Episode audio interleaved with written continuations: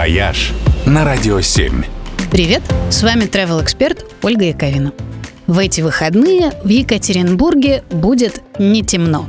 Именно так называется один из самых ярких, вот уж действительно ярких, екатеринбургских фестивалей. Это праздник светового искусства. Ему уже более 10 лет. Обычно его проводили в середине декабря, в самую длинную и темную ночь в году. Но нынешней зимой расписание изменили, и праздник перенесли на середину февраля.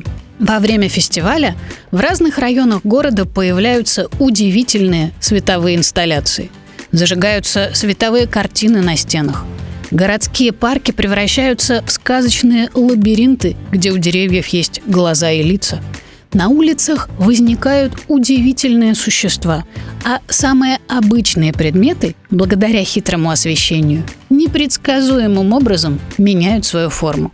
В этом году среди арт-объектов будет даже инсталляция под названием «Немного тепла под медным тазом». Это парящие в небе огромные светящиеся медузы, под которыми будут установлены невидимые обогреватели. В общем, креативности участникам фестиваля не занимать. И это стоит увидеть.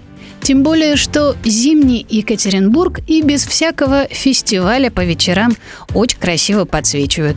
Особенно сказочно выглядят площадь 1905 года, пешеходная улица Вайнера и парк Маяковского, где, кстати, можно покататься на катке «Северное сияние» и на самой высокой ледовой горке на Урале. Высотой она примерно с 5-этажный дом, а длина скатов больше 140 метров.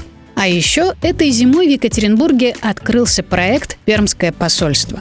В художественном музее и в центре «Эрмитаж Урал» можно увидеть полсотни картин из собрания, закрывшейся на длительную реставрацию Пермской художественной галереи от Брейгеля Старшего до Айвазовского и Кустодиева.